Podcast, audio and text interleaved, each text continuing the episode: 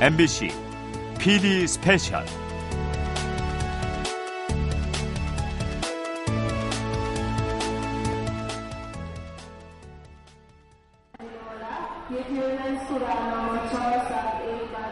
인천공항에서 매주 월요일에 출발하는 K695편. 일주일에 단 한 번 한국과 네팔을 직항으로 이어주는 항공편입니다. 비행기는 중국 상명성과 호난성, 스촨성을 지나고 곧장 네팔의 수도 카트만두로 날아가지 못하고 8,000m 고봉들이 줄지어 서 있는 히말라야 산맥을 피해 남쪽의 방글라데시 방향으로 선회한 후 공항에 착륙하죠. 비행 시간은 6시간 40분. 미주나 유럽 혹은 같은 아시아지만 중동의 국가들에 비하면 물리적으로 가깝지만 친숙한 동북아나 동남아 국가들보다는 먼 나라. 그러나 정치적인 교류와 문화의 이해를 따지면 그 심리적인 거리는 더욱 먼 나라. PD 스페셜. 오늘은 3억 3천의 신이 존재하는 나라. 종교와 삶이 하나로 합치되는 신들의 나라. 네팔입니다. 네팔의 북쪽엔 중국령 티벳이 있고 남쪽에는 인도의 북동부 지역, 동쪽엔 부탄이, 그리고 그 아래에 방글라데시가 위치하고 있습니다. 면적은 14만 7천 제곱킬로미터로 우리나라 면적의 1.5배, 인구는 2,900만 명으로 우리나라 인구의 절반이 조금 넘죠.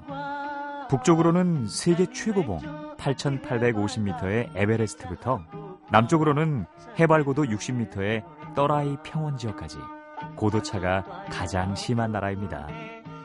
그래서 다채로운 환경에 맞게 다양한 생물군이 존재하고 세계 2위의 수자원을 자랑하는 네팔. 특히 세계 10대 최고봉 중에 8개가 네팔에 있죠.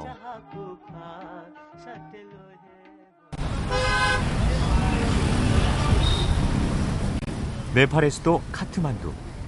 비행기에서 내려 공항을 빠져나와 시내로 들어서면 우리를 가장 먼저 맞이하는 건 소음과 먼지입니다. 네팔의 첫 인상은 이렇게 혼돈과 소란 두 단어입니다. 히말라야의 고산 준봉들이 늘어서 있는 청정국가. 힌두교가 발달한 종교의 나라로만 이해하고 네팔을 찾았다면 처음엔 누구나 당혹스러울 것입니다.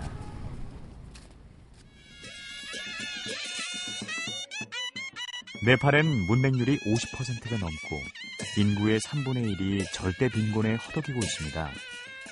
인구의 4분의 3이 농사일을 하는 전형적인 농업국이지만 농업이 국가 GDP의 30%밖에 되지 못하는 식량 수입국이죠.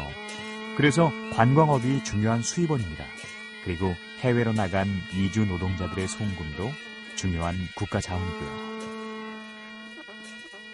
그런 네팔의 수도 카트만두는 네팔의 모든 것이 혼재되어 있는 대도시이자 정치와 종교의 중심지입니다.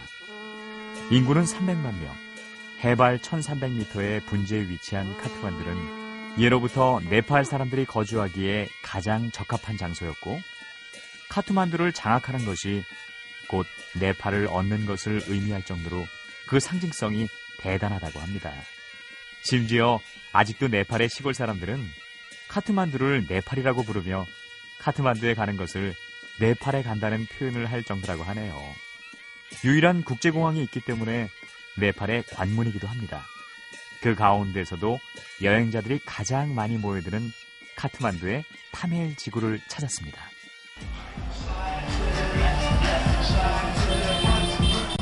우리나라에 이태원이 있고 태국 방콕에 카오산 로드가 있듯 네팔 카트만두에는 타멜 지구가 있습니다. 여행자들을 위한 시장, 식당, 숙소, 여행사 등 모든 것이 모여 있죠. 이곳에서 네팔을 찾은 여행자들은 트레킹을 위한 텐트, 등산복, 배낭을 구입하거나 대여를 하고 여행사를 통해 여행 상품을 사거나 짐꾼을 구하기도 합니다. 물론 여행 정보도 교환하고요. 또 어떤 이들은 몇 달간 이곳에 머무르며 아이러니하게도 이 소란함 속에서 마음의 평안을 찾기도 합니다. 오기가 이미 시작한 6월 말이라 여행객들이 평소에 10분의 1도 되지 않았지만 그 소란스러움은 소리로도 충분히 느낄 수 있을 겁니다. 여행자들뿐 아니라 네팔 현지인들에게도 인기 있는 곳이라 늘 사람들로 붐비죠. 신의 나라에 왔으니 사원을 찾아봐야죠.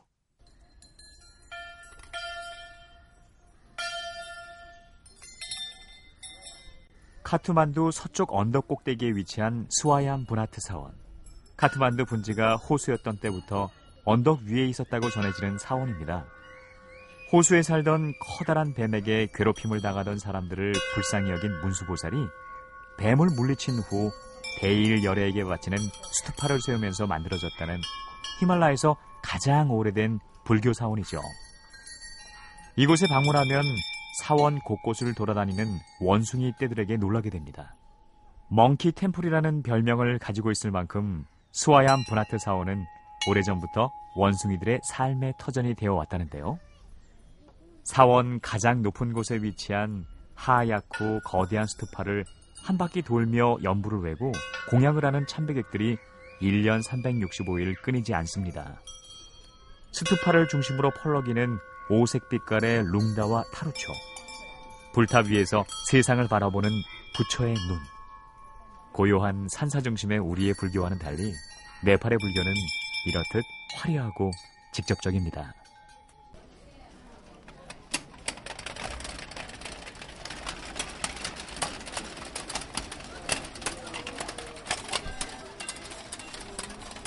수투파 주변을 빼곡이 둘러싸고 있는 수십 개의 마니차.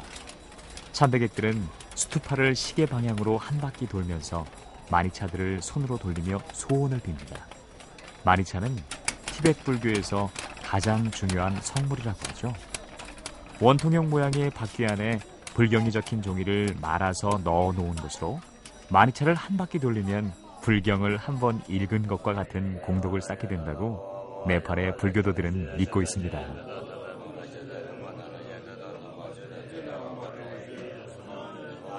네팔 인구의 90%가 힌두교도지만 10% 가까이는 불교를 믿습니다. 티벳과 국경을 마주하기 때문에 티벳 불교는 중요한 네팔의 종교이기도 하죠. 특히 1949년 중국이 티벳 침공 이후 수많은 티벳 난민들이 네팔로 이주했기 때문에 네팔 곳곳에 티벳 문화가 꽃을 피우고 있고요. 더구나 원래부터 네팔은 불교 성지로 유명한 국가입니다. 흔히 불교의 탄생지로 인도를 꼽지만 붓다, 그러니까 성명으로 인간 고타마 시타르타가 태어난 불교 성지 룸비니가 바로 네팔에 있다는 사실 알고 계셨나요? 카트만두에서 서쪽으로 220km 정도 떨어진 작은 마을입니다. 굳이 국적을 따지자면 부처는 네팔 사람인 거죠. 또한 고타마 시타르타가 29의 나이로 출가하기 전까지 지낸 카필바스투 성의 유적지 역시 네팔의 틸라우라코트라는 곳에 있습니다.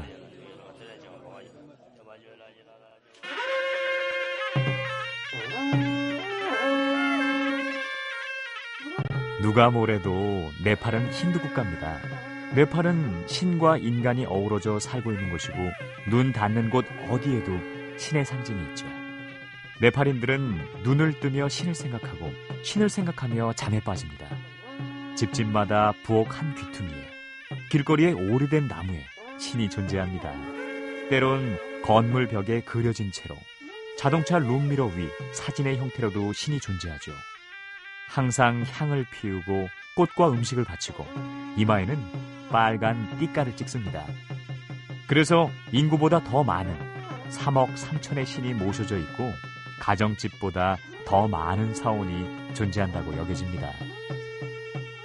흔히 세계 3대 종교로 기독교, 불교, 이슬람교를 꼽습니다.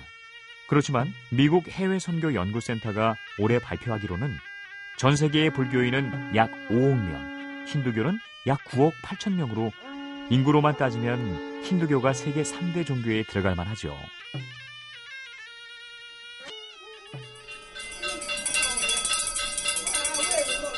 그런 네팔 힌두교의 총 본산이라고 할 수 있는 파슈파티나트 사원. 힌두교에서 가장 성스러운 강으로 손꼽히는 갠지스의 지류, 바그마티 강이 흐르고 있어 인도의 성지인 바라나시에 맞먹는 종교적인 지위를 갖추고 있습니다. 머나먼 인도에서 성지 순례를 올 정도로 힌두교도들에게 성스러운 장소인데요. 인도의 바라나시처럼 파슈파티나트 사원에는 화장터가 있습니다. 계단형의 가트에서는 매일매일 시신을 화장하고 있고 1년 내내 매캐한 연기에 둘러싸여 있죠. 유족들은 그렇게 태운 장작과 시신을 그대로 바그마티 강으로 밀어넣습니다. 강과 하나 됨으로써 신과 만날 수 있고 그렇게 해서 다음 세상에 복받은 생명으로 다시 태어난다고 네팔인들은 믿습니다.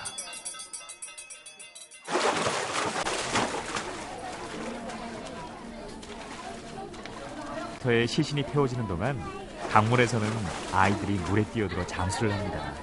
강력한 자석이 붙어 있는 막대기를 강 속에 집어넣기도 하죠. 얼핏 보면 물장구 치며 노는 것 같지만 이곳은 치열한 삶의 현장입니다. 화장된 시신과 함께 물속으로 가라앉은 동전이나 반지를 찾아내 생계의 보탬이 되려고 하는 아이들이죠. 그리고 화장터 아래쪽에서는 화장으로 타다가 남은 나무들을 주워다가 숯을 만드는 사람들이 있습니다. 목욕을 하는 사람들, 수영을 하는 아이들, 장례 의식에 바쳐진 음식 찌꺼기들을 주워 먹기 위해 늘 눈치를 살피는 원숭이들, 그리고 성스러운 곳에서 죽어 강과 하나가 되기 위해 먼 길을 떠나와 이곳에서 머무르며 죽음을 기다리는 노인들까지. 네팔의 파슈파티나트 사원은 성스러운 장례 의식과 돈 몇 푼을 벌기 위한 생계와 여가와 유흥이 한 군데에서 어우러져도 아무렇지도 않은 곳. 삶과 죽음의 경계도 불분명하고 인간과 신의 경계도 불분명한 곳입니다. 네팔을 방문하는 여행객 10명 중에 9은 말합니다. 히말라야를 보기 위해 네팔에 왔다고요. 네팔의 대표적인 휴양 도시이자 안나푸르나 트레킹의 전초 기제인 포카라로 향합니다.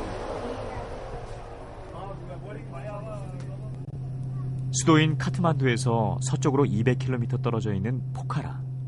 드라마 나인의 배경이기도 해서 우리에게 최근 친숙해진 곳이죠. 해발 800m 정도의 낮은 구릉에 자리하고 있지만 시내에서도 7,000에서 8,000m급의 안나푸르나, 마차 푸차레 산 등이 눈앞에 펼쳐지듯 보이는 곳이라 세계적으로도 드문 도시입니다. 카트만두의 지독한 매연과 소음에 질린 여행자들에게는 포카라의 청정함이 몸과 마음의 휴식처가 되죠. 해와 호수변을 따라 천천히 걸으며 눈 덮인 설산을 바라보는 것만으로 네팔을 찾는 충분한 이유가 됩니다. 물론 이곳에서는 휴식만 있는 것이 아닙니다. 호수와 폭포, 동굴과 같은 자연 관광지뿐만 아니라 래프팅, 패러글라이딩 등을 할 수 있는 레포츠 시설들이 갖춰져 있어 네팔을 방문하는 여행자들의 욕구를 충족하기에 가장 좋은 도시입니다. 또한 짐꾼이 되어줄 쉐르파를 구하고 트레킹 계획을 짠 후 짧게는 2박 3일, 길게는 10박 이상의 여정으로 안나푸르나 트레킹을 시작하는 것도 바로 포카라입니다.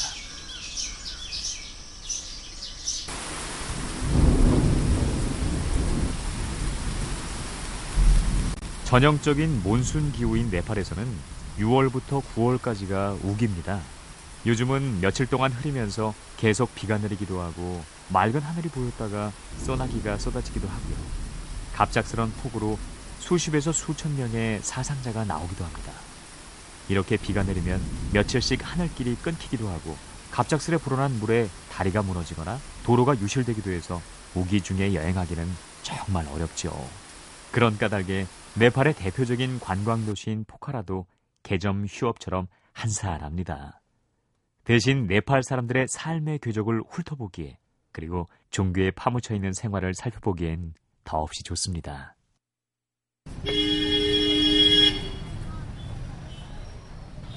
페와 호수를 따라 조성된 레이크 사이드를 벗어나 포카라의 올드타운으로 들어서면 카트만두처럼 네팔인들의 생활이 그대로 드러납니다. 이곳은 빈디아 바시니 사원, 힌두의 많은 신들 가운데서도 인기 있는 시바의 부인격인 칼리 여신을 모신 사원입니다.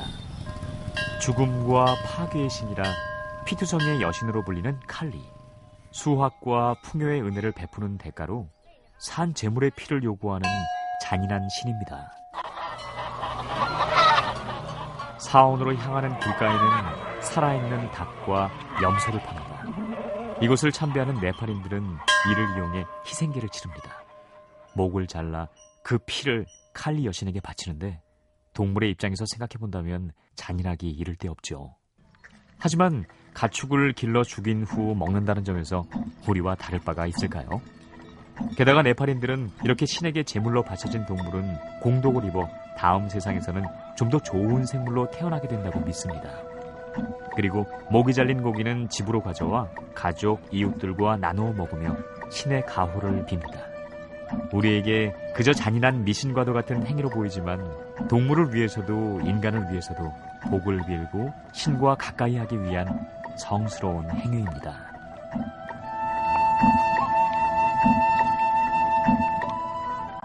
한국에 온 지 4년 된 힌두교도 크리스나 고팔 고클레 씨는 자신의 종교 생활에 대해 이렇게 이야기합니다. 힌두교가 아주 자유로운 종교라고 보시면 됩니다.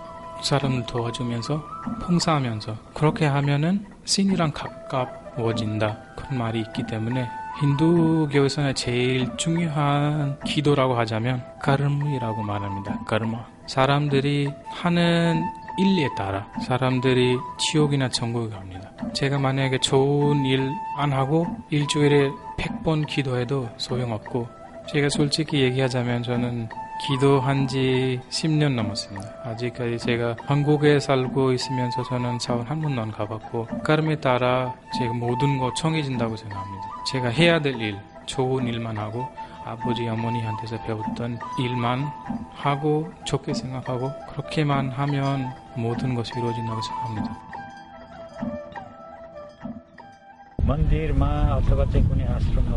사원 주변과 강 그리고 숲속에서는 혼자 수행을 하며 살아가는 노인들이 많습니다. 이 노인은 사원에서 수행을 하던 승려였지만 편하게 먹고 지내는 것이 수행에 방해가 된다며 신을 찾아 혼자 살고 있다고 합니다.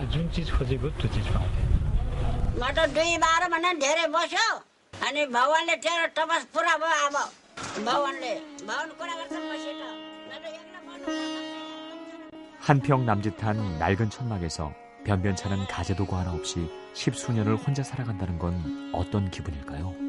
그런 삶을 자연스럽게 받아들이는 네팔인들은 어떤 사람들일까요?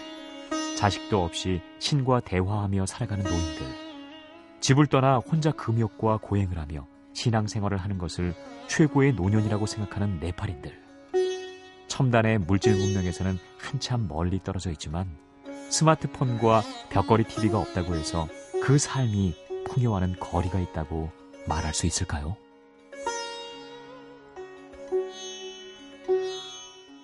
이태원에 위치한 우리나라 유일의 힌두교 사원 베다 문화센터의 나라한 씨는 힌두교는 사랑이라고 말합니다. 한국 사람은 지금 가면은 good만 이거 문제예요. 한국 사람들이 뭐 해도 result 있잖아요. result good만 받고 싶어요. 빨리 빨리 해야 돼요. 근데 이거 문제예요. 한국 사람 문제는. 힌두교에는 여러 가지 길이 있거든요. 그래도 여러 가지 길이 있어도 마지막, 마지막에 하나 길에 도착해요. That is love. 사랑. 힌두교만 말고 힌두교, 불교, 어, 무슬림교, 어, 중 어디 어디 있어도 첫 번째 사랑이 있어야 돼요. 근데 힌두교에는 이런 거 다 가르쳐 줘요. 사랑 사람한테, 애니멀한테, 자기한테, god한테, 크리스나한테. 저는 행복해 살고 있어요. 신의 사랑 안에서 행복하게 살았다. 신의 사랑 안에서 언제나 행복하다는 힌두교도들. 모든 종교에서 꿈꾸던 경지 아닌가요? 힌두교에 대해 서울대 종교학과 심재관 박사는 이렇게 이야기합니다. 가장 특징적인 것은 헤아릴 수 없이 많은 굉장히 많은 신을 섬겨요. 거의 범신론에 가까울 정도로 많은 신을 섬기죠. 그래서 그런지는 몰라도 다른 종교에 대해서 굉장한 포용력을 가지고 있어요. 힌두교 안에 들어가 있는 다양성, 이 일차적인 특징이라고 할 수 있죠. 종교라고 하는 것이 반드시 우리가 생각하는 교회나 절에서 끝나는 그런 신앙생활로서의 종교가 아니라 이 힌두교라고 하는 종교는 삶과 굉장히 밀착이 돼 있어요. 일상생활과. 애가 태어나면 우리는 100일을 지내잖아요. 통과 의례를 갖고 입문식을 하고 사람이 성장해서 결혼을 하고 그 다음에 죽으면 우리가 처리하는 과정이 있는데 그러한 삶의 모든 단계들이 굉장히 종교적인 어, 의식을 따라서 어, 치러지게 되죠. 종교 그 자체가 그 사람들의 전통이자 문화를 일구어낸 정신적인 토대이기 때문에 그런 것에 대한 이제 강한 신뢰, 자부심 그런 것이 사실 굉장히 커요. 네팔을 신의 나라라고 부르는 이유가 뭘까요? 힌두의 온갖 신들이 태어나고 활약하면서 전설과 영웅담을 만들고 지금도 살고 있다고 믿는 히말라야 산맥이 자리하고 있기 때문이기도 하겠죠. 또한 새하얗게 반짝이는 만년설과 끝없이 산맥으로 펼쳐진 설산, 싱그러운 초록을 머금은 습과 계곡, 경이로운 생명력으로 살아있는 동식물들과 그 생물들을 감싸는 공기. 그 앞에서 누구라도 자연과 우주에 대한 경외심을 배울 수밖에 없기 때문이기도 할 겁니다.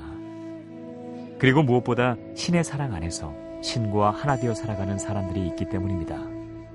인구보다도 많은 신을 모시고 집보다 사원이 더 많은 나라. 그곳은 네팔입니다.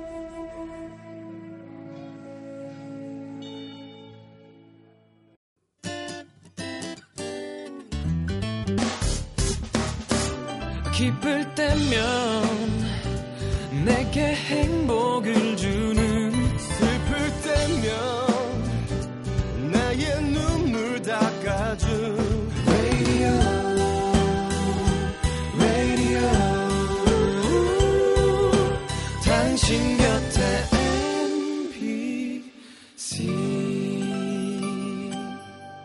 MBC 라디오는 미니와 푹 튠인 어플리케이션을 통해 모든 스마트 기기와 PC에서 청취가 가능하며 팟캐스트로 다시 들으실 수도 있습니다.